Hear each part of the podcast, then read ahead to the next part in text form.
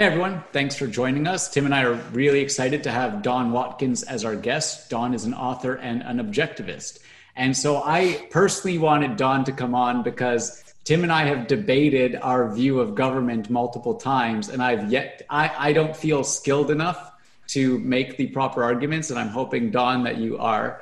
Um, because basically when tim and i get into the weeds of practical implementation of his view as an anarcho-capitalist and my view which is mostly in line, in line with the objectivist view of government as i understand it it seems like there's very little actual difference but i know that how important the differences are. And so i assume it must be some premise that we're not uh, able to agree upon. And so i think it's about the very like nature of what government is um, I'm not sure if it's best to start with uh, with Don or Tim in terms of, you know, because one of you would think the other that anarcho capitalism is wrong, and the other thinks that any government at all is wrong. So I don't know who wants to start as to well, why that is can I um, maybe maybe I should outline because I think uh, David, I am I'm kind of with you. Like I, I don't love being an anarcho-capitalist. I don't love the conclusions that I've come to, and uh, you know maybe uh, maybe our guests can help help me see the error of where I'm going wrong here, where where you failed.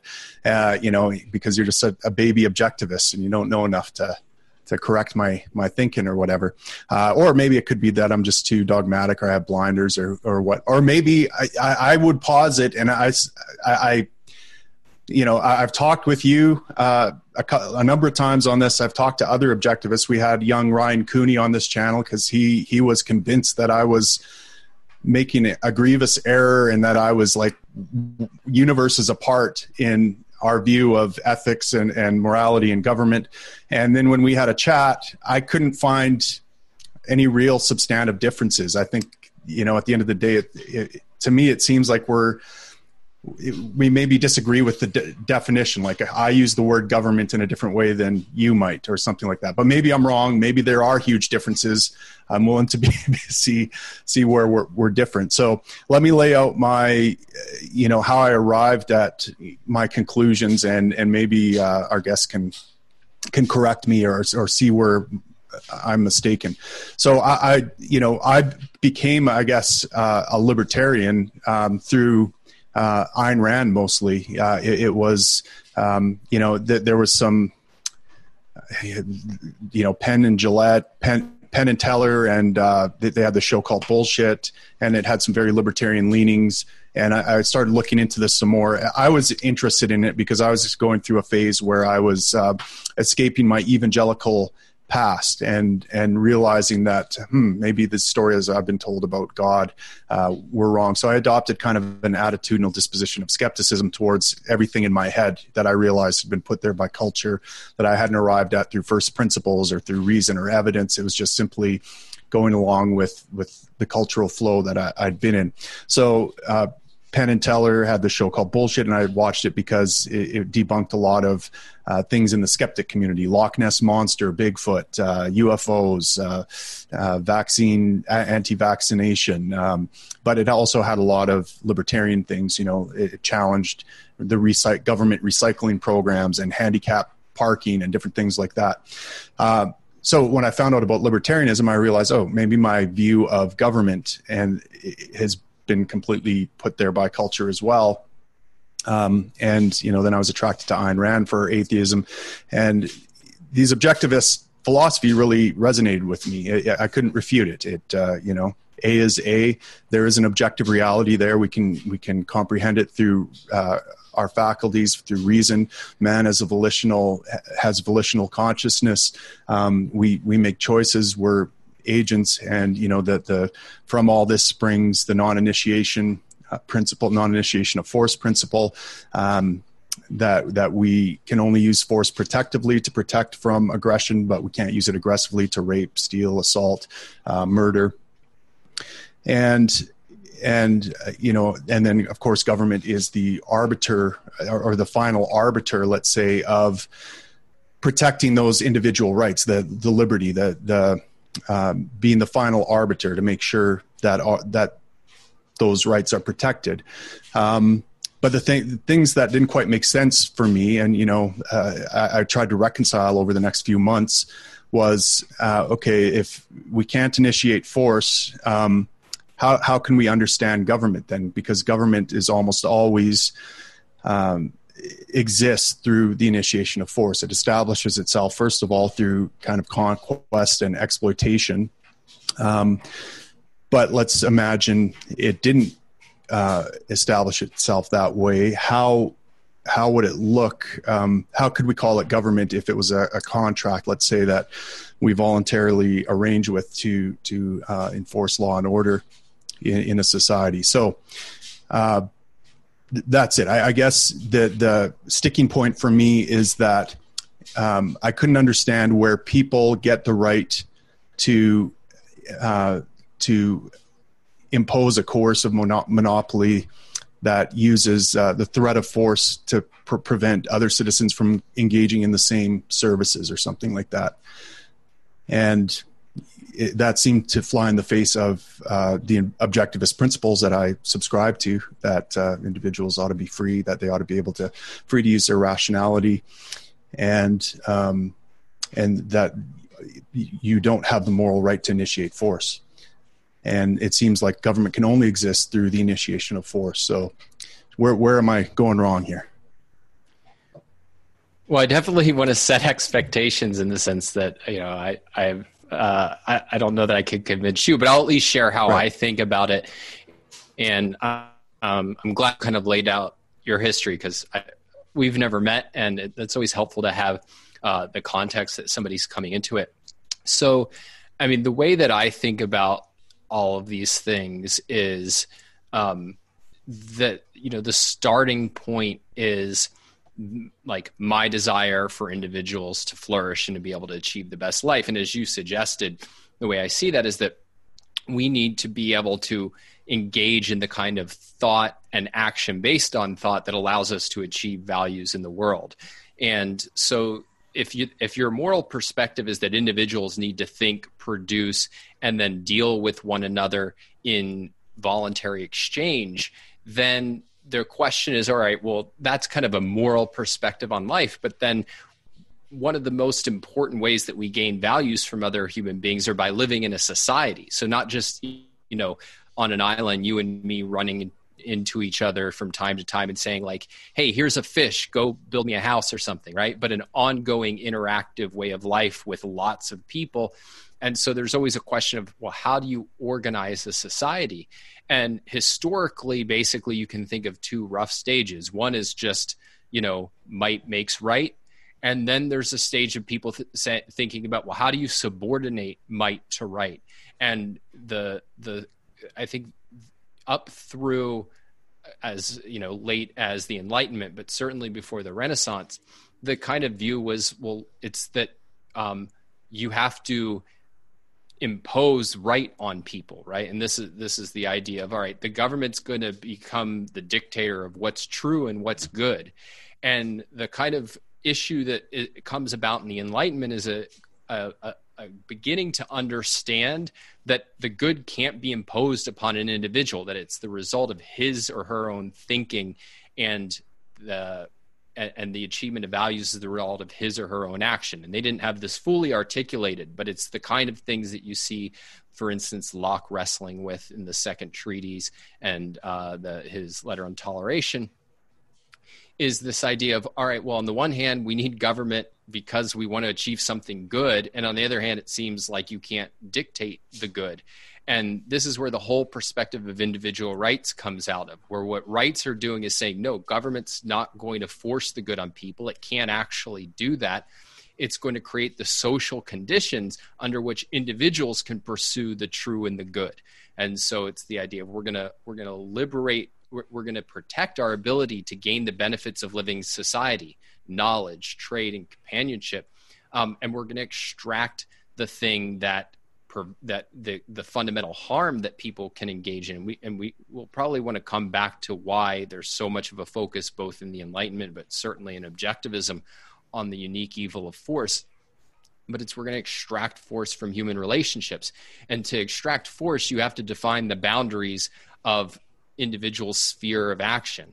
So in order to even know, you know, what force is, there's some obvious cases. If I just walk up and punch you in the nose, clearly that's force. But there's harder to articulate cases uh, such as, you know, the whole issue of you know physical goods what do i rightfully own and what does it mean for you to engage in force and that's what the whole perspective of rights is it's guiding a government and creating a society where we're extracting force so that we can live voluntarily. And so the point, the, so the, this whole perspective then is okay, if we want to create a kind of society where that's possible, you need to be able to define really clearly what people's rights are and then you need to be able to enforce that. You need to be enforce it through objective procedures procedures that i know ahead of time like what is the sphere in which i'm able to act independently and what will be the consequences if i violate somebody's rights. And so once you're setting up a government what you're doing is precisely uh, you're extracting force from human affairs and you're putting retaliatory force under objective control. So then if somebody comes along in that scenario and says well, I just want to use force however I feel like. Or even I want to do it, and don't worry, I'll be really, really deliberate about how I do it. From the perspective of other people in society, that person is a threat. They're unilaterally using force by God knows what kind of standards. And the concept that I find really helpful, which I got from the philosopher Greg Salmieri, is that there's this concept in law of menacing, right? So it's you're doing something, uh, you know, if you stand up in a theater and you start waving a gun around. You haven't shot anybody but you're menacing. You're you, that from their perspective they have no clue what's going inside your head and they have every right to view that as a threat. And if you view it more widely somebody who's unilaterally in a context where you're barring force from human relationships coming along and saying i'm going to do it my way um, and and it, every person rightfully views that as a threat that there's no process there's no way that an objective third party can look and say, yeah, this is force being used in uh, it, by certain standards, by certain legal standards to assess is, you know, is, is, this really retaliation or is this really initiation? So there's no issue of a government stopping that saying, oh, well, he didn't initiate force. Yes, he did. He put himself outside the bounds of an objective process of law. And so the there's there's from that perspective, I think, no reason to view what a uh, proper government is doing as as initiating force at all. It's um, it, it's precisely that you. It's precisely in the name of protecting rights and protecting a provable threat um, that you would engage in that kind of action. Okay. Yeah. I mean that that sounds. I you know that that sounds like something that I might not call a government because um, you know I might use a different term like defense agency or something like that. Uh, it's somewhat something that you contract with to because you're right you don't you, you know and anarcho capitalists uh, don't believe in this idea of using whim. We believe you know most of us come to anarcho capitalism through objectivist philosophy and, and just say that you know objectivism um, you know, Ayn Rand gets all the personal stuff and the principles just right, but maybe doesn't have a fully formed uh, political uh, theory that that necessarily follows from that, or, or maybe hasn't thought about it um, fully. Right? There's just not a lot of writing about um, how an objectivist government would work and how it would deal with things like um, um you know uh, people wanting to secede and and other like where does the right for for this government to be formed come from um, how does it have rights that its citizens don't for example and and so uh, you know to me if if you know all this sounds great you, you need a third party you don't want uh, people using whim you want to you want a society that uh, follows objectivist law and to me objectivist law requires that you can't use initiatory force to start a competing service, I guess, in um, in force itself, um, because that That's would be the initiation but, of force. Well, but the no, no, no, but the whole thing is that force is not a service. That that is not the right way to think about government. It's that you have an institution. So you have to think about really how this comes about, which is that a free society is formed when there's a core of people who want to extract force from human affairs. They want to protect people's ability to live freely, and so they set up a government. And it's a government which, if it's if it's actually uh, protecting rights, it's which a rational. But, but isn't the government just people? So how are you extracting it from humans? No, you're not extracting it from humans. What you're extracting it from is the arbitrary discretion of individuals. Right. And even if an individual in his own mind, this is my point before, is not being arbitrary, from the perspective of other people in society, it's arbitrary unless there's a process, unless it's here's a here's a legal code, here's a legal process in which the evidence is brought before the public and representatives of the public in the form of the jury, and in which we know the kind of punishments and they've been determined through a process it's it, it, it's um, you're you're extracting it from the unilateral decision of any individual and you're putting it under an objective process. And that and so it's if somebody looks at that achievement because you have to think like how hard it is to come up with a government that's doing anything like that. And their answer is i just want to do it my way. Like that is not rational um, yeah. That and if and and if he's and if a person says, okay, well, I want to do it, and I'm going to make an even you know better society. Uh, well, fine, more power to you. But if you try to actually implement that and use force against any of the citizens of our country, you're done because that because our job as a government is to protect the rights of our citizens. Okay, yeah. I, I mean, I, am not sure. Uh, I'm, I'm ha- having a hard time seeing where we disagree. I mean, if, if this agency you, are calling the government doesn't initiate force or use coercion, um, you know, I don't see that we have any real disagreement.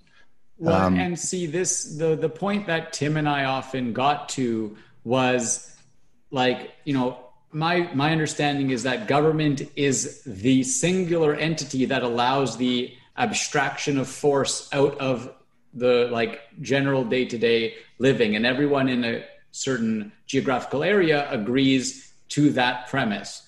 Um, whereas the anarcho-capitalist position is well if we can have one of those why couldn't we have two that compete right? And wouldn't the quote free market then determine which of the two has the better more objective laws? And then people could choose the ones the one that they think it, is better. And my underst- my impression of that, well, it, as soon as you allow that premise, you're you actually undermine the very point of government because now you just have two different groups who can choose their whims. You have to have an entity that's purpose is the abstraction of force, and it's not the same as other um, yeah, but that entity is the same as any other entity. It's just made of humans, and what restrains it from, you know, especially if it has, if it enforces a monopoly on on uh, force. I mean, uh, what stops it from from doing every other thing where the means of production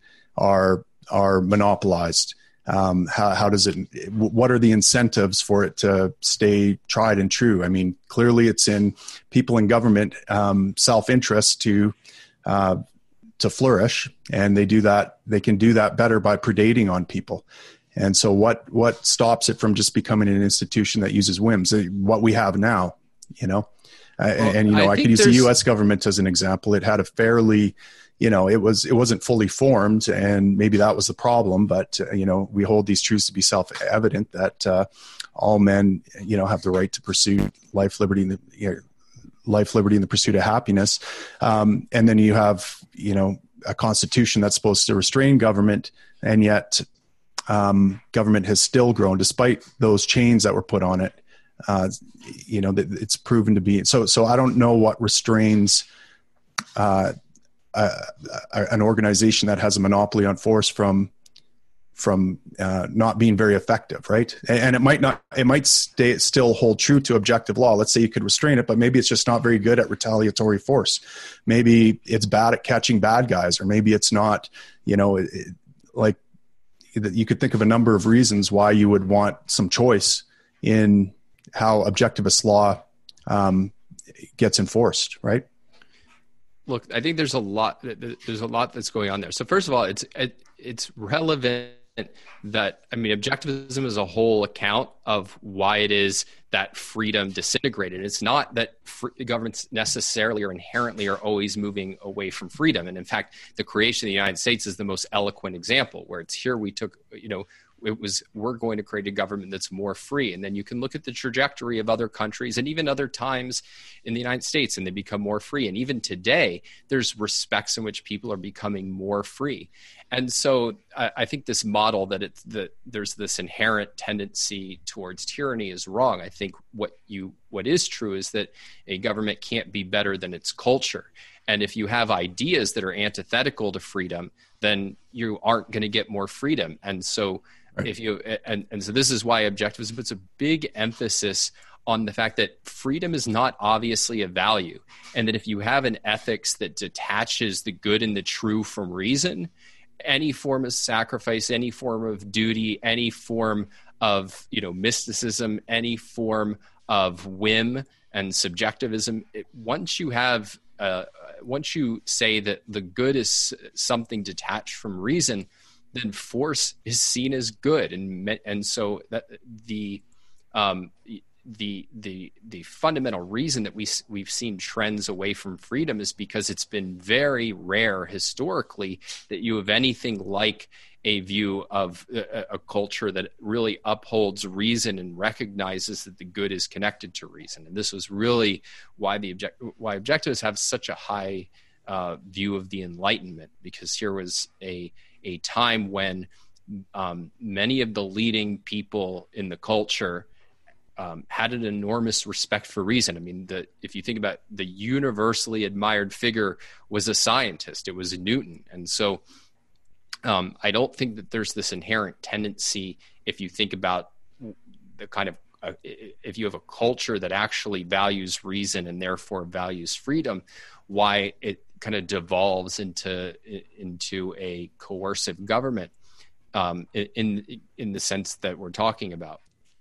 But I think there's very much this blending of using terms um, to refer to government and a political context that do not apply to them. There's a blending of um, force and markets or force and competition. And you can't that those terms don't apply because force is not a good it's not a service. It's precisely what stops people from interacting voluntarily. It's it's um, it, it, it is Can you describe that a bit more? I'm, I'm not sure how you mean it's not a service. You know if i hire a security guard to keep bad guys out of my place that seems like i'm i'm contracting a service in force.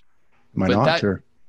So but that's but that's a different context right? So there it's there's an immediate like a security guard doesn't chase down somebody who tried to break into your house and strangle him and decide i'm going to lock sure. you up in jail, jail for 12 years. He's in effect acting as your surrogate for immediate self-defense. And the major role of a security guard is to scare people away and contact the police. In other words to engage the people who are under going to undergo undergo a process that has been organized in order to protect the rights of everyone involved. And so, if a security guard just saw somebody lurking around, started beating a, him to a bloody pulp, you'd say, like, no, that security guard is violating uh, rights. And and so that's why you need. That's why the whole stress is on force used objectively, and the, and so if you try to make concrete, oh, I'm just going to start another government like that what that really amounts to is not i'm starting another government or i have a protection agency. What it means is i'm going to use force and i'm not going to follow the rules that people have consented to to but, but, but isn't that the definition of government? Isn't no. that how all governments are formed? How would how would an objectivist government form without doing something like that? Well but that's precisely what i said. It's you have people who establish a government right like, so think about okay, the how, founding fathers have done. You, you can't interrupt me. Okay. Um, so you have people, the the founding fathers, they establish a government, and you think about what an achievement that was. Like how hard it was for them to establish a government, and the kind of thinking that went involved into saying, like, here's the fundamental set of uh, uh, the you know the branches of government. Here's the policies that they're going to follow. Here's the kind of legal code that's going to exist. Um, and what what does it mean that that government is legitimate? It's that that rational people establish principles based on individual rights. And so if somebody's going to come along then and say, like, no, I'm not going to consent to that. I want to use force whenever I want, then that is illegitimate the only legitimacy is if they went through the same process but were more consistent assuming there were contradictions in the founding which in that case there were. So if you had if you had people at the time who said we're going to do that but hey by the way we're going to free the slaves all right then you have to have a war and whichever you know government wins wins and hopefully it's the one that was protecting rights more consistently but what but you can't say well it's illeg- the government's violating rights because it's preventing somebody from just starting whatever uh, from using force um, by their you know arbitrary discretion and say so therefore i want a system where everybody can use force by their arbitrary discretion. It's not the same thing. Yeah but the, the sticking point for me and help me figure this one out is how you know where did, where did these people get the right to form a government in the first place? Where did the founding fathers get the right uh, to do that well, but that's precisely the point that a government only has powers delegated to it by individuals. So it's as an individual, you have a right to defend your rights, but now you're an individual in society. And so the point is that, okay, well, in order to actually be able to do that and it not be a literal war of all against all with everybody saying well i think my, you know i think i have the right to do this and i think i have a right to do that you create an institution that is the arbiter and the, uh, that defines and sanctions your actual rights. And and so it's the whole issue of though it, it doesn't have any powers above what individuals morally have. Um, but it's not like well we have to take a poll and if a hundred people don't consent to it and like that's not how it works at all. You have to think you have to think about these things like realistically how could this work? And it's precisely that you have individuals who are thinking about this and saying, well, like, look, people have these rights. And so um, we're, we're going to create an institution to which that power is delegated so that we can actually have a peaceful society versus one where people are unilaterally deciding when they're going to shoot somebody in the head. Yeah, okay. I guess I'm hearing an argument from practicality there, but I'm just I'm, I'm trying to wrap my head around um, how how that's voluntary, right? How how there's consent. Well, how um, is it how, voluntary? How is it voluntary and there's consent if everybody can just go around doing whatever the hell they want? Well, it's not. You can't harm people. You have to follow objectivist law, right? And, I mean, that, that's the only way no, to describe a voluntarist society. So, but what I'm saying is anarchism. See, we're treating this as if it's okay. Well, if it, you have to be able to kind of like explain in you know fine detail this issue of consent but the alternative that's being held out is basic it, not basically it's literally gang warfare and then well, you can I, have, I mean, and then you can have theories of well my gang warfare my gang warfare is just going to be a bunch of people being rational but that's a fantasy. So like in reality the alternative is you have a process by which we create a government or you have bloody gang warfare. And so it's uh, the the, the um it, it, you have to be able to explain if you're so concerned about force and you're so concerned about consent, how the alternative of bloody warfare is a moral alternative. Well, I think it's important to capture why you and I think anarcho capitalism is bloody like gang warfare, because I do believe that, but I think Tim doesn't agree with that, and anarcho capitalism don't. They don't understand. I, I think statism why. is bloody gang warfare. I, th- I, think that's exactly that describes exactly what we have now. And you know, the U.S. is uh, the biggest imperial force, uh, central bank printing thing. It started out relatively great, as you know, the founders had this objectivist, uh, quasi objectivist uh, government. It wasn't perfect, but it was the closest thing we had. It was a great achievement. And, but we see how that has grown, and you know, that's kind of predictable once you uh, when, once you take um, objective law, which is really conceivable at the individual level, right? It's you don't need um, a government to say what objective law is. We can we all as individuals have rationality. We can we can comprehend it and and you know by your own admission we would only ever achieve an objectivist society if an, a tipping point of people um, adopted that and, and i agree that, that that would have to happen for an anarcho-capitalist society as well um, but once you you know, after generations of living under this omnipresent legal system, people get the impression that uh, the source of law is government, not um, natural objective law, uh, as comprehended by reason and rationality by the individual. And well, and then you know I, what what we I, see as this thing. So uh, we have gang warfare now, we have chaos now, and and that comes from this belief that um, you know granting a monopoly on violence is uh, is the best way to go. I think. Well, I, uh, hold on, let me just say uh, two quick things. Like, yeah, I agree that uh, my, the whole about the, the point of um, bloody warfare, gang warfare is statism, and that's the whole point. Objectivism's view is that anarchy, and it's wrong to call it anarcho-capitalism because anarcho-capitalism is a fantasy. What you have is you, you have no government, and then you have to think about you have to look what happens when there's no government? And what you have is bloody warfare and it's the same thing in a totalitarian state. They're just two forms of the same thing. And the what was the other point that you raised that i wanted to comment on? Um, well it escapes me. So go ahead david. So i think it's important to note that just because the us government did trend away from freedom over like since its founding that doesn't mean it's necessarily the case, right? Um, so I think to say that government inherently would follow that path is wrong. It did in this instance, like it went away from freedon. Um, but I well, think I mean, David, though that to, to, me that's like saying that this that this uh, you know shoe factory in Russia, uh, owned and operated by the state, it doesn't have to be bad at producing uh, shoes, but yet you know we understand through incentives that when the state has monopoly on things, um, production, you know, the quality gets shitty over time. We see this in Canada, right? When when uh, free uh, when, when we brought in universal health care it worked great for for a little while because uh, doctors were coming out of a free market system where they did things like trade eggs for services to poor people and, and you know they really wanted to help people and provide value to them and they brought that work ethic into the new system but of course, over time, the incentives are to serve the government bureaucracy, not the citizens.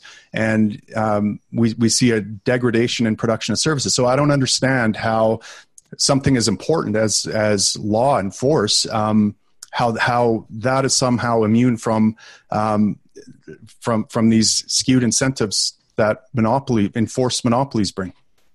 So I think you're conflating a couple things when you bring in these other examples, but it's very hard for me to put my finger on it. I don't know if Don can, but the other point I wanted to make about your statement earlier is um, like if you had your system in place now in the states, there would be a Black Lives Matter government or defense organization and a Trump government and defense organization, yeah. both with the uh, alleged legal right to enforce their view of objective law. And you would just have an actual war already because they would think they have the, the right, the sanction to do that in your system. I don't understand how you think that wouldn't be the case. Well, I mean that's the case right now, but I, I look, no, I, I, I, don't, I don't, I don't disagree with you that um, you know if we snapped our fingers and, and made the government go away tomorrow, that that things would be wonderful. Yeah, I think you're absolutely right. It would devolve into gang warfare. I think there would be um, strong men rise up and offer security in exchange for for uh, support, and you know you you would just have the return of statism, and I mean that describes the world now as well. So I, I don't think we we can get there um, through anything less than a cultural revolution where people uh, adopt these principles. I think that's highly unlikely. And so I agree. I think anarcho capitalism is a fantasy. Um, you know, at least now it is. And, uh, you know, I also think that an objectivist government is a fantasy as well. I don't think you get there without um, a, a cultural revolution either. And I don't think the two are, are actually any different from each other. I think that an objectivist um, society with what they you might call a government would be essentially what I would describe as an anarcho-capitalist society. I'm not exactly sure what the difference would be. The difference would be that you think there would be competing governments allowed, right? And people could choose in a specific geographical area well, well, let's actually, talk about what you mean by this. government first of all. Well, regardless, you think there would be an ex- it would be acceptable for multiple entities to exist with uh, as much force behind their rules as they'd like. That they have uh, a set. Well, no, that's that's not quite true. That's not quite true. I, I just think that um, you know if if you you know well I mean let, us talk about. Um, so if I may, I want to I, sure. I want to step back a bit because I'm interested in Don's thoughts on this generally as well because this is often where Tim and I get to and I think a lot of people in the liberty movement get to when I'm trying to explain to them why this anarcho-capitalist position is wrong and I don't know personally how to continue the conversation because it feels like there's a lot of threads up in the air and like they don't make sense to me they don't integrate and I don't have the ability to capture them all and explain them. And so, like, is it should I just give up on Tim because like well, I uh, don't know how to it, it may further. be but, uh, but here's the thing I, I, think that you're you guys are kind of arguing a straw man a little bit you know the way you're characterizing anarcho-capitalism it's a fantasy it's you're going to have warring gangs I mean that that doesn't describe an anarcho-capitalist society, and I get it, it's a fantasy. It, it's a, it's a, it describes a, a future like fantasy place where people all subscribe to objectivist principles and they are interested in having a third party uh, arbitrate disputes with due process and, and with all the things that you mentioned. So I think we're describing a similar future. I do think it's fantasy. Uh, but, you know, well, I, I think. Minute, uh, just to be clear, that's not what I meant by fantasy. So fantasy doesn't okay. mean like hard to achieve or unlikely. What I meant is that the only actual things that exist in reality are you have a government and there can be different types of governments, or you have anarchy. Anarcho capitalism is here's our system where there's no government, and I'm going to tell you exactly the processes and things and way it's going to work. There is no how it's going to work. There is you actually have a government or you have people who unilaterally are deciding how to use force. And we have concrete examples of that in reality. Like we don't need to hunt for you know th- this is what happened in iceland or something. Like we can look at places where there's the, where government is not functioning. And it's literally sure. it's things like the mafia. It's things like um, you know war like literal warlords at each other's throats where they're where the, where none of them has supremacy and so they're engaging yep. in uh, you know bloody warfare and so my point is that w- when you're thinking about government what you're doing in essence is you're saying well what are the actual alternatives on the table and what ha- what the, this whole debate gets framed as if there's two alternatives on the table. One is i'm going to tell you all the processes by which my you know um, my system that is not a system is going to operate.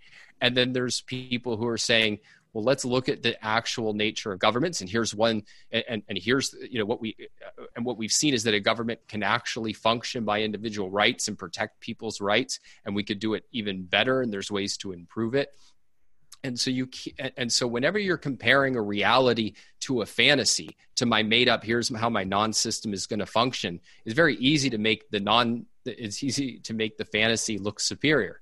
Um, but that's not the right way to think about it.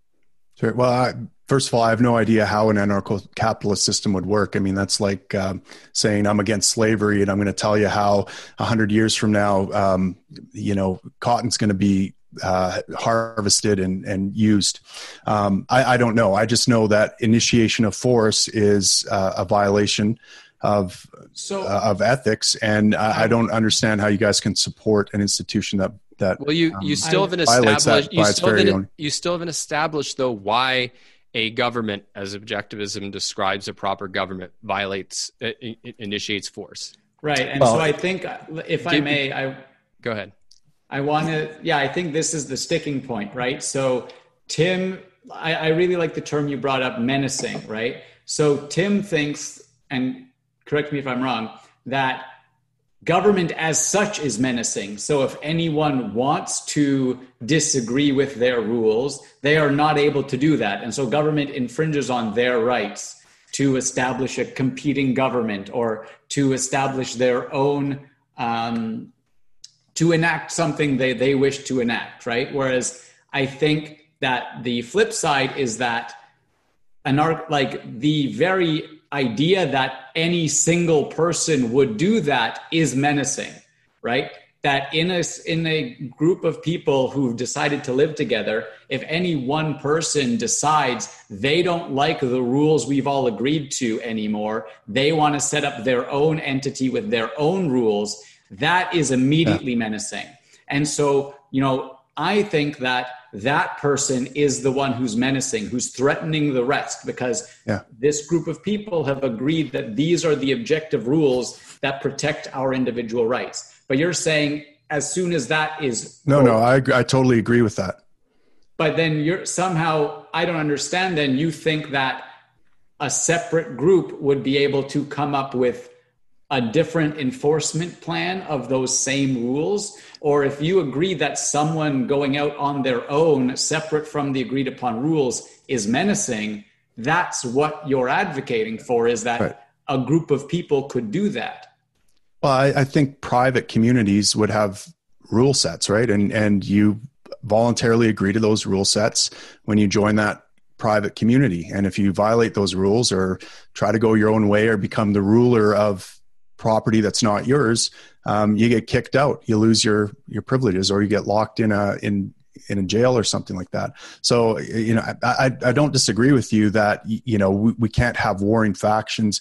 Um, I, guess where my sticking point is is generally speaking, um, you know, I'm trying to understand where this thing you call government differentiates from what you could just call a defense agency. I mean, government right now has a monopoly on coercive force, on aggressive force.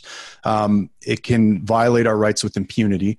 That's kind of it has a, a monopoly um, like there's an involuntary relationship. In other words, I don't have any kind of contra- contract or reciprocal to uh, or access to justice when it comes to the government violating uh, my rights right now. And I imagine I would hope that an objectivist government would have some kind of um, mechanism for that, and I would think it would be some kind of contractual arrangement um, where if the government didn't live up to its end of the contract, there would be some access to justice or something like that. Um, but m- my concern is that under that, that uh, you know by any standard definition of government um, it's a coercive monopoly that prohibits its citizens from engaging in the services of an alternate institution right so uh, what if I don't like uh, the way I, I, don't think that your cops are very good at retaliatory force? And I've some stolen my property, and I find another institution that follows objectivist law that uses all the standards, but they're just better at retrieving my my items. Why wouldn't I give them my money as opposed to a different one or something like that? I mean that that's because a specific better, service, right? I I don't know if I agree it's a service, but better in that sense, only one of the two would be right.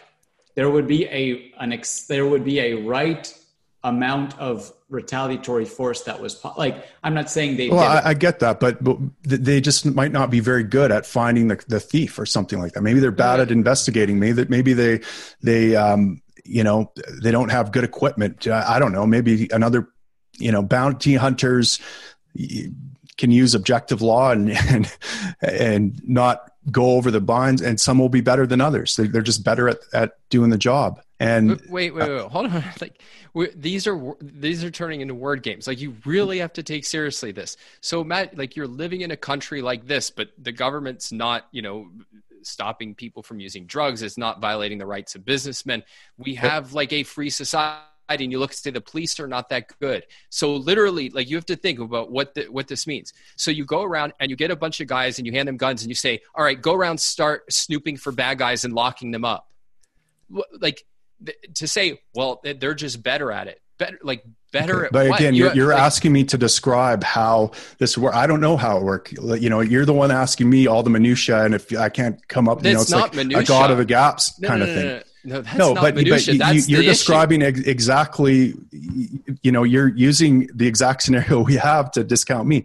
Right now like what's to stop your government from going around and doing things at a whim? No, what, no, what controls it? What what you know? And i'm saying the same forces that control your government that restrain it that make it operate with perfect objective uh, uh, you know law would be the ones that drive mine except mine would have the benefit of having right. competing market forces uh, no, preventing it from going off the rails. market forces it's competing guys with guns so i'm sitting right. at my house right and like i'm going about my day job and now there's a guy knocks at my door not from the government but from like you know uh, you know timco and says hey sure. we're putting you in jail like I, I of course i want my government to step in and say who the hell are these guys? And uh, we're not going to let you do that.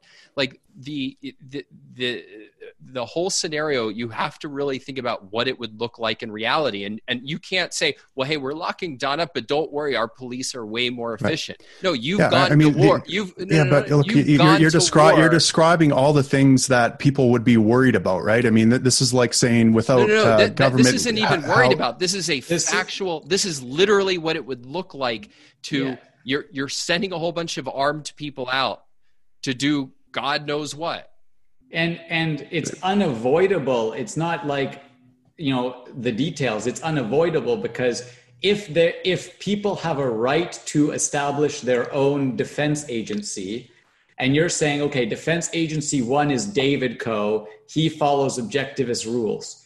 Tim co also follows objectivist rules but has a bit more of an aggressive police force. That's already i think there's errors there. But even as soon as you establish that precedent what prevents Bilco from establishing their defense agency that follows whatever rules they want? How do you, who has any right to stop Bill from creating Bilco and following his rules? No one. And so, as soon as so what Bilco prevents Bill that, from becoming a state or something? I don't understand what you mean. You throw that out as if it's like a winning argument. I don't understand. No, no. I, I, but, but I mean, that's I don't know. I feel like we're we're talking in circles. You're, you're I mean, it sounds like the the argument you're making is that uh, these defense companies will start acting like governments. And I'm like, okay, well, why would we institutionalize the very thing we're trying to protect against?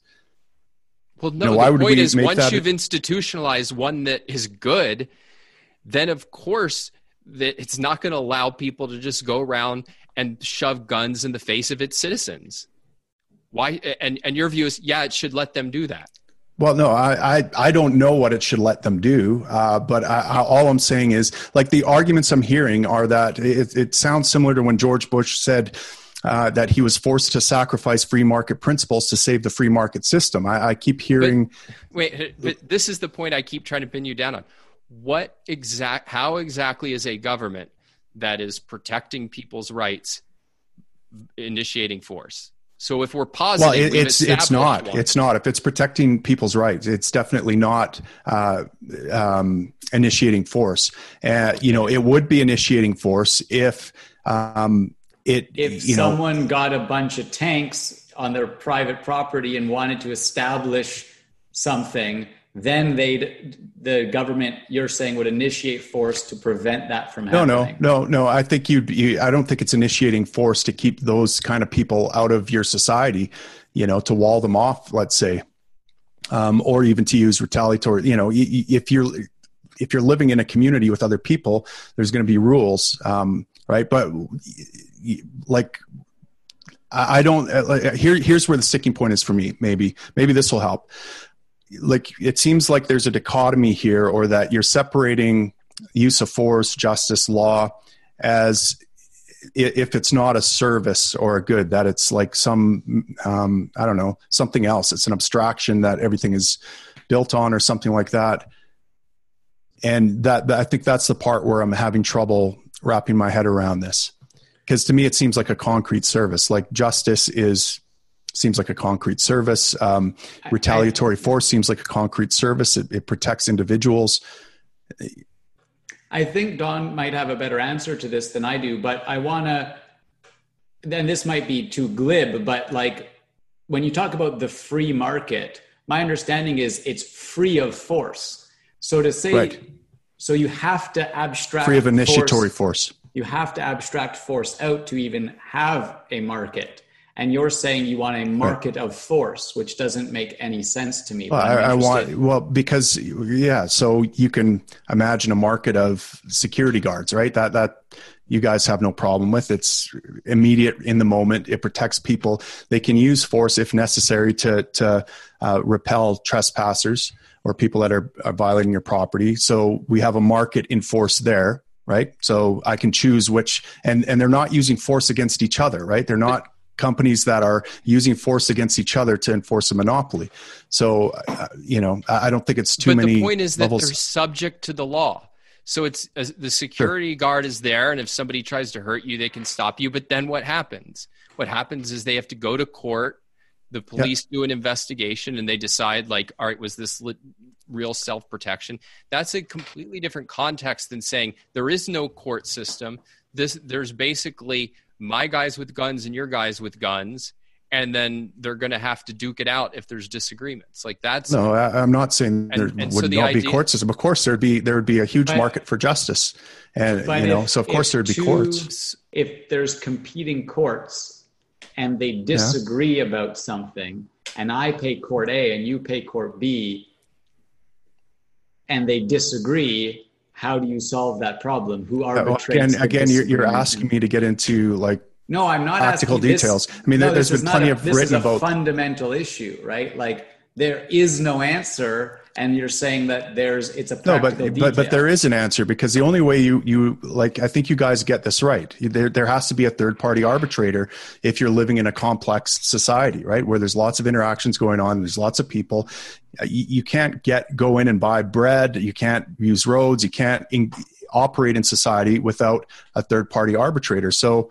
um, you know, yeah, you have to have some kind of arbitration. I mean, Stefan Molyneux has written about this. You know, that actually his his um, article called "Cage the Beast" is what kind of changed my mind and flipped me into anarcho-capitalism from kind of minarchist objectivism because I couldn't get past this. How would things work? How how could we have a society, for example, without a bit of taxation or some kind of involuntary thing? How would law and order work?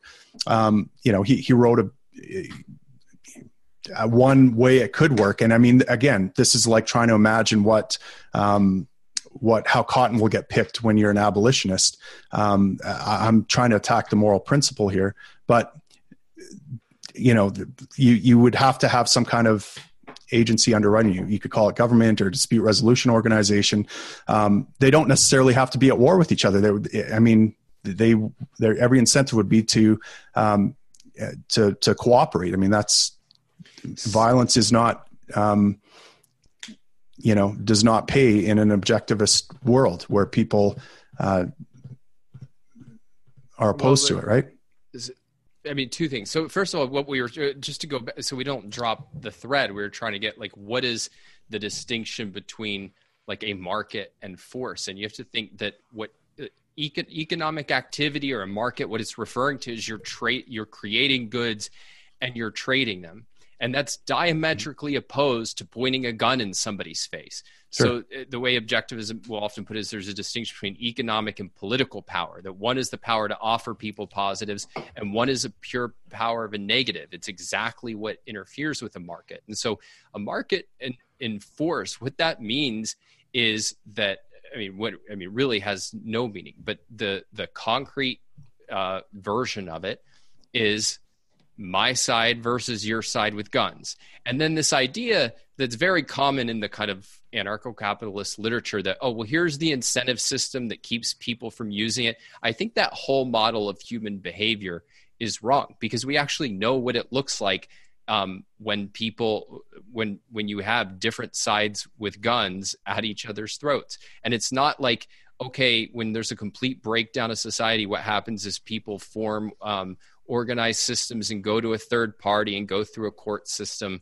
Uh, no, what they do is they go to war, and that is like like the um, yeah. that's why I keep stressing that is literally what it looks like when when you don't have a government enforcing yeah when you when you don't have a go- when you don't have a government it, it goes to gang it, it, results in statism very quickly because you have people form gangs and then they, they get a good so so we agree you, you would need a cultural revolution. I mean I, I, don't want to snap my finger tomorrow and make the government disappear because i don't imagine that would deal with statism. Statism is in the hearts of of men just like objectivism is in the hearts of men just like law it ought to be in the hearts of men.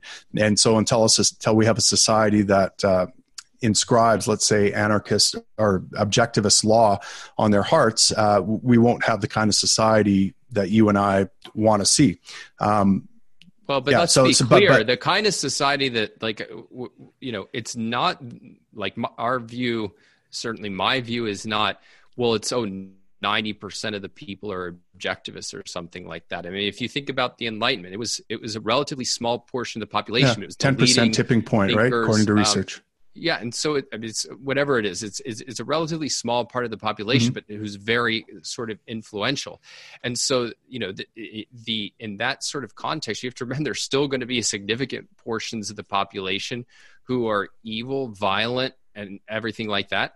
And those people will be more than happy to pick up guns and uh, try to yes. enforce their will. And so yep. that's the the whole thing is that you're you have created a society, and like the achievement is you create a society that subordinates might to right, and the idea of okay, well, wouldn't it be better if everybody could decide how to use might?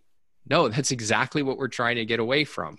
What we're trying to get to is that we have a system of objective laws and objective procedures. And so then if it's a bunch of you know non cops are running around telling people what to do saying oh don't worry they're going to like you know have even better procedures and they're going to be even more efficient. No that that that is yeah. it is not violating anybody's rights to lock them up. And that's exactly what a proper government should do. There's no initiation of force there yeah, I guess you know I'm getting a little frustrated because you guys uh, keep straw manning me. You keep saying so that I, you know they're going to be at each other's throats. It's going to be gang warfare. Like that. That's the vision of the future. I imagine. Um, and I'm saying, look, you, you guys, I'm, I think I'm pretty much lockstep with you. I just want to make sure that um, whatever institution you call government, um, that that it doesn't enforce its monopoly violently right? And you know so, I, I, am worried too that when you have a monopolistic thing that and you say right that there are going to be people that want to impose their will wandering around society. I mean seems like the last thing you want to do is institutionalize where all the violence happens and risk having them giving them keys to the monopoly. So i want to uh, basically put an end to this this portion of the conversation because I don't think it's going to be any more productive right? It seems like we there's this fundamental difference that cannot be bridged and I'm interested in talking a bit about that. So does it, sure. if either of you have a last point you want to like make clear about your differentiation um, before we kind of shift a little bit uh, feel free. Do either of you have any final thoughts on the specifics of what we've talked about so far? Uh, Not for me. Fine. I think uh, you know we've talked in circles. Yeah, and so yeah, so I'm really interested. I mean, Tim and I have talked about this a bit, so I'm particularly interested in Don in your thoughts on it as well. But Tim and I are very open and honest with each other, and like you know, I find it really frustrating. I think he talks in circles, and I like I would put the blame on him, and he would put the blame on us, as if we're each straw manning each other. And I'm interested in like your view of how this conversation went and also the intersection with the libertarian movement as such because you know i still think there's value in engaging with anarcho-capitalists and things like that but i often get frustrated. And, and so there's this idea of you know according to tim's view our differences are small and far in the future so we may as well work together. And that's the view of the libertarian party as such but that's not the objectivist view, right? Like Ayn Rand thought libertarians were perverting liberty, and, and if we're trending towards anarcho capitalism, that's worse than bad government. And or, or perhaps that's a misstatement. But so I'm interested in in the thoughts of the differences between these views and and like the frustrations and how if if and how we would be able to work together.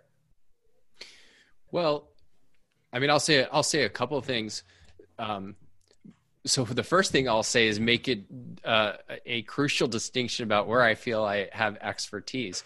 So I think um, what I'm good at and what I think the most high leverage activity is is to formulate and create really compelling content content uh, and arguments articulating why a free society, which includes a government protecting that free society or establishing freedom, uh, is good.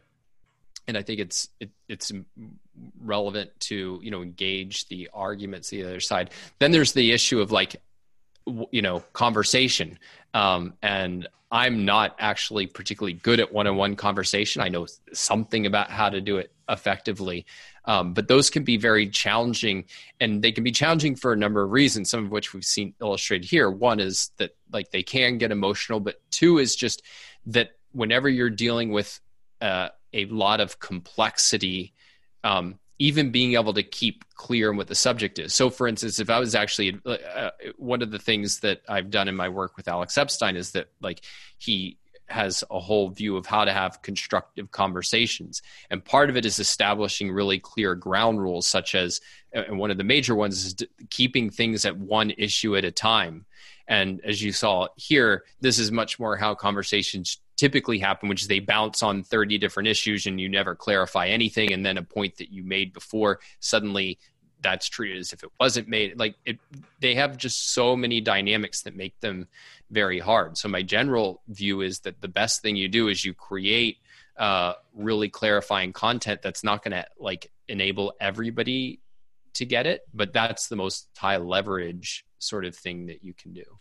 And then if you're good at conversations which again i'm not um, then you can you know help somebody in a one-on-one environment but um, yeah, that's that's an area where I don't claim to be, you know, the the world's most successful uh, persuader. When I suppose I had hoped I would have been a better mediator because I was trying to figure out how what is the fundamental issue because Tim and I often get in these like you know we've talked for 3 to 5 hours about this specific issue and with Tim and I agree on most things but the ones we disagree on we have no ability to reconcile at all it seems. So it, to me there must be some fundamental difference and then yeah. we're trying to talk about the vector. And i was hoping this conversation would trend towards that fundamental difference but i don't know what it is. It, um, well i think I, if, I think that everything hinges on does a proper government inherently violate rights by stopping people from declaring that hey we're going to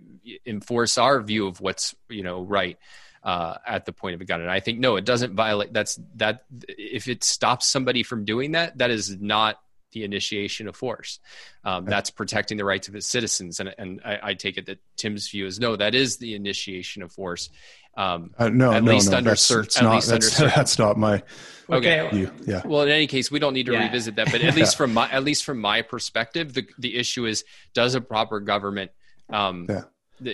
violate anybody's rights when it when it enforces a monopoly on the protection of rights. Right. And and and I think uh, you know from my perspective the the differences and this is probably straw manning or or you know uh, not quite getting it right but I, I remember when I was um, struggling with this stuff too and I had very similar arguments and um, you know I thought government proper government was possible and a thing um, and, and, I think the sticky point for me was just what you guys have been describing here. Like I just had these visions of all out gang warfare and chaos and, you know, competing gangs and different things like that. And so I think it was just an, a lack of uh, understanding or reading. And, you know, it was ultimately like I, I, I couldn't quite reconcile the the ethical. How, how do I get past this? Because it does seem like this is a violation of of the the initiate or the non-aggression principle.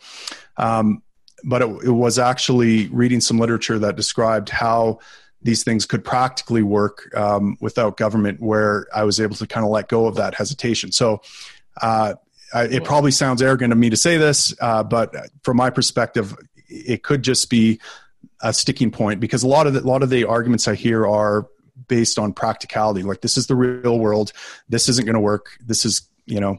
Um, going to be gangs and and that sort of thing, right? And I, th- I think maybe uh, reading some literature about how private law, how how common law worked. You know, it was it wasn't decentralized and it came close to approximating what might be objectivist law through a, a decentralized discovery mechanism um, different things like so, that but anyways that, to, to me that's what well, where i think maybe the sticky point is from my perspective but i, I don't think there's any fundamental uh, disagreement on principle or anything like that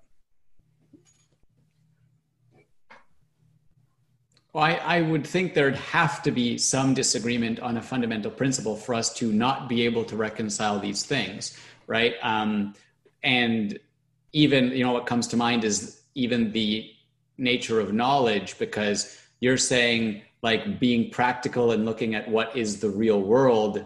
Like, no, we just need to look at the theories and the theory, like according right. to these theories I've read, anarcho-capitalism would work. But I wanna I wanna put a pin in this and and ask a question about whether or not it's worth us working together to advance the the principles we do agree on. Because you know that's something i'm debating right? You know should i run for the libertarian ticket in canada or not? Because i'm I, I you know identify as a student of objectivism. And and i think also for young people really interested in these ideas it's like where is the time worth putting forward? And who how can we work together if there is what i think is a fundamental difference but you know tim thinks might not be a fundamental difference so are like what kinds of these conversations are productive or should we really focus on you know well we're all you know mostly in most areas better than a lot of the other people maybe and so like how does one occupy their time? How does one spend their time trying to advocate these ideas? I, I, I don't know. Well, uh, uh, okay, go ahead, go ahead, go ahead, Don. Uh, I mean, I'll I'll just say this. To me, it's very important that my views not be put in, be blended or seen similar as views I regard as disreputable um, which doesn't mean I don't engage with the people or think that you know everybody who holds these views are like you know vicious or you know whatever, but that I want it to be very clear that I am you know I like my views are not nothing like anarchy. They're nothing like I mean you can go down the list. They're nothing like you know libertarian presidential candidates who said we should be able to own a tank. Like, I don't want any association with those sorts of views. So that guides kind of my view about how I form alliances and how I, I, I treat my ideas. Um, but you know that, but that leaves a lot, uh, a lot wide open in terms of what is possible with different people. Yeah, and I think yeah, I think actually you uh, exemplify uh, you know the libertarian spirit perfectly um, because most libertarians are like that. They don't want to work together um, because uh, frankly, I'm the only actual libertarian with the correct philosophical views, and um, you know you guys are all. I posted a, a meme of uh, the Royal Rumble at WWE, and libertarian was on each person, and you know some of them. You know, I said if you're an objectivist, you can tag team with the classical liberal, pile drive, and ANCAP, and if you're an ANCAP cap. You can tag team with the constitutionalist to pile drive everyone else, and eventually well, you can turn on each other and have a battle royale. Uh, that's kind of how libertarians go. Well, but, but, but, and, and I don't think I there's anything wrong with that. That's not. I want to distance myself from that too, because okay. I'm perfectly happy to say, yeah, my views are very similar to the classical liberal tradition and the kind of governments advocated by the founders and Adam Smith and, and like I, I, think that's totally legitimate. And there's even people who call themselves libertarians where I say, yeah, there's some differences, but you know, we're I think roughly in the same page. But what I'm saying is, I don't I, that that category is not a gaping chasm that includes something like anarchism, which I regard as a horrific anti-freedom um, uh, phenomenon and and movement.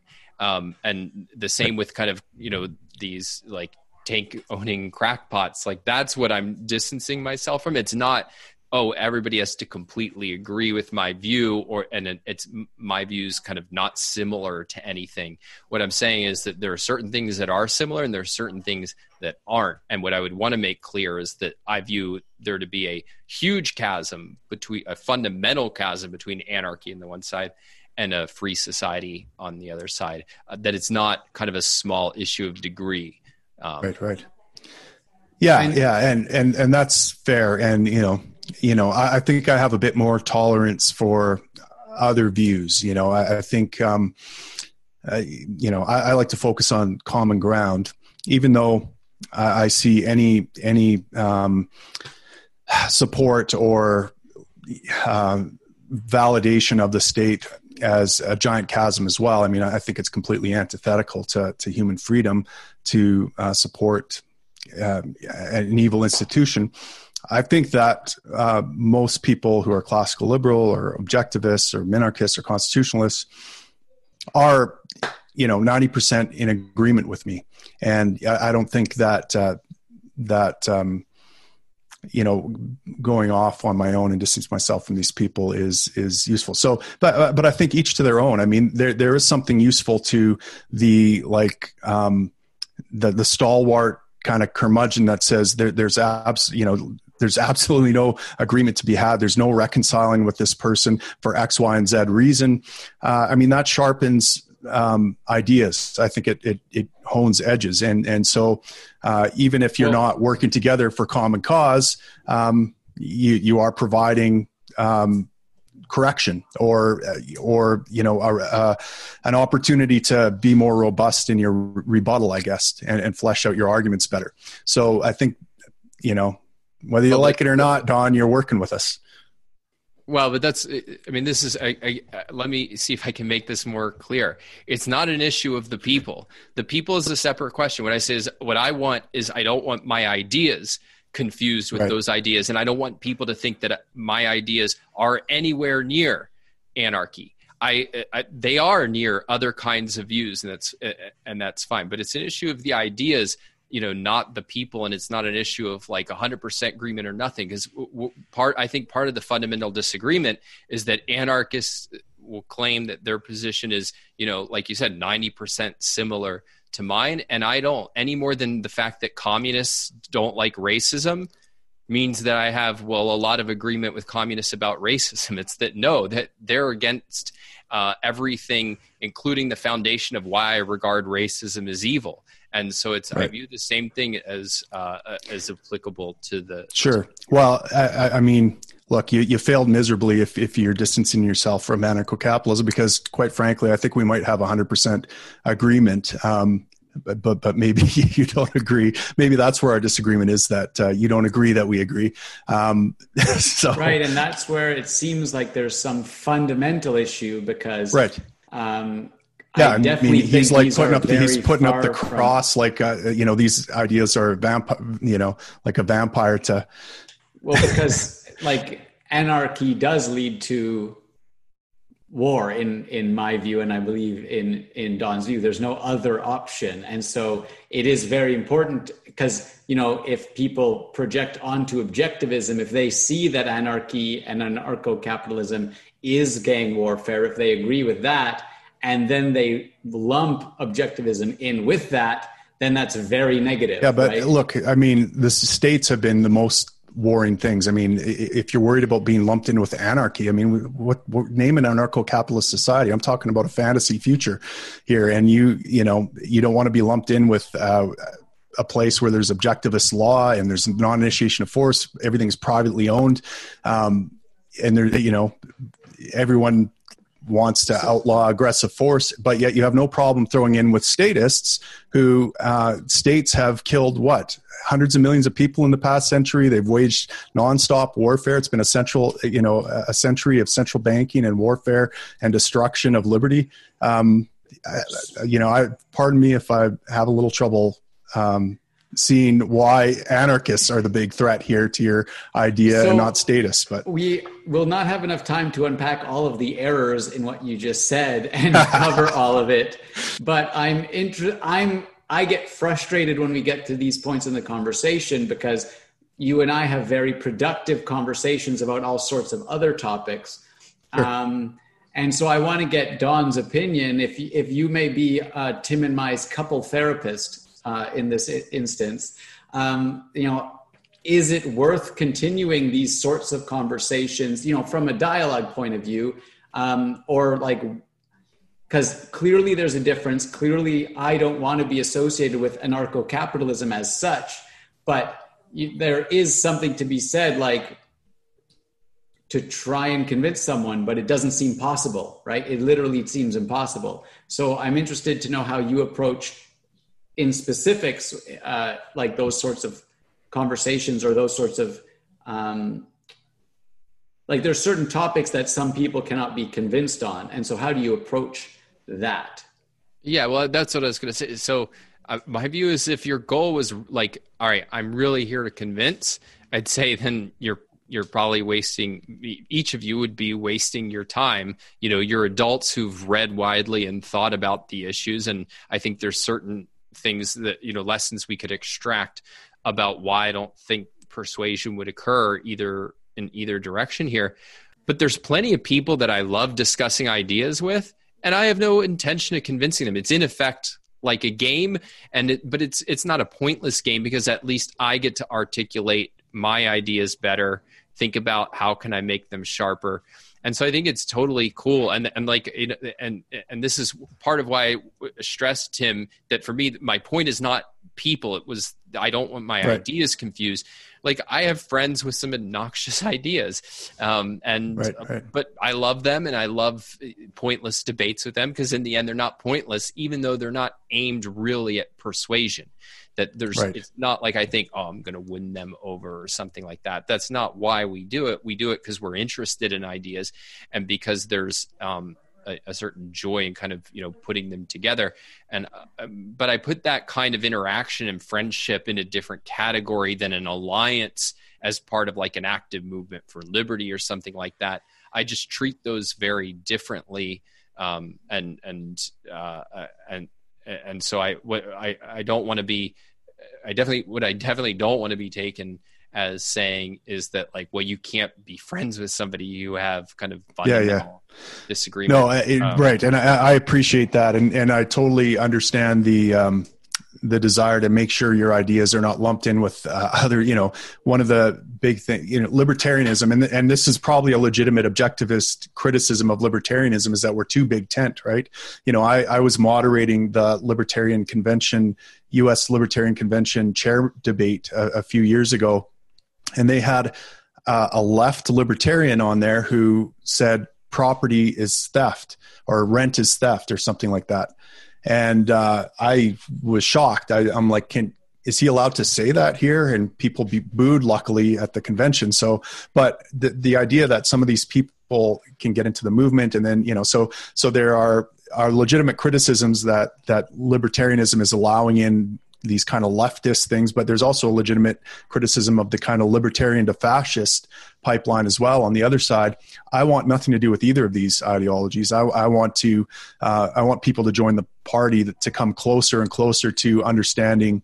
Um, objectivist ethics. Uh, you know, I don't push anarcho-capitalism, for example. I, I, you know, I say, look, I'm I'm interested in more freedom tomorrow than we have today. And I, I, don't think that will ever end. I want less initiatory force. I want more personal freedom, more flourishing, um, you know, and I want to limit government and lo- limit initiatory force. And I, I, don't think I'll ever be satisfied. Even if we had something we could call a stateless society, I don't think I'd be satisfied that there was enough freedom. Um, but I don't think we'll ever get there. So I think this is an ongoing process. And and um, yeah, so I appreciate what you said uh, about that. And I think there is something to be said about kind of walling off your opinions or your, your, not your opinions but your philosophy or your your your views from others and making sure that people know there's a distinct separation there if you feel that's important um, and you know i'm a little disappointed that you think there, there needs to be a distinct separation between my ideas and yours i think they're almost 100% accurate but like you said um, you know, I, we're probably not going to get anywhere trying to persuade each other. Although I do think that, um, like you said, having these kind of debates or conflicts uh, are worthwhile endeavors. I mean, for one thing, you know, our, our emotions get up, we we get frustrated. It offers us an opportunity to uh, deal with that and and try to be a little bit more constructive and think about ways to articulate our positions better. Um, you know, and I, I, find myself over over the past year, kind of debating these topics with David. I've softened my view towards objectivism. You know, I, I used to have this kind of view that they were kind of brittle dogmatists that didn't want to that that you know just blindly adopted Rand's views and and didn't um, you know couldn't think past them or something like that. But um, I've certainly softened towards objectivism and, to the point where I'm not sure that there's any disagreement. Um, even in our conclusions, I think we might be using different words or looking at things just from a different perspective, but ideally looking at the same thing, but just calling it a different name because we you're looking at the front of it and I'm looking at the side of it or something like that. But um, yeah, so I think these conversations are worthwhile. Cool. Any last uh, thoughts from either of you? Well, no, I mean, I would just like to thank Don for coming on and, and being patient and, um, uh, you know, very kind of stoic and, and patient, I guess, with, with your explanations and your attempt to, to reach through my arguments. I, I know it was probably frustrating for you as it was for me uh, to try to figure out how to explain our positions and get through the other side. And, uh, yeah, I, I, I thank you for entering the arena, so to speak. Yeah, it's yeah. been a pleasure. Thanks for having me on. Thanks, Don and Tim. Um, yep, that's it. That's all.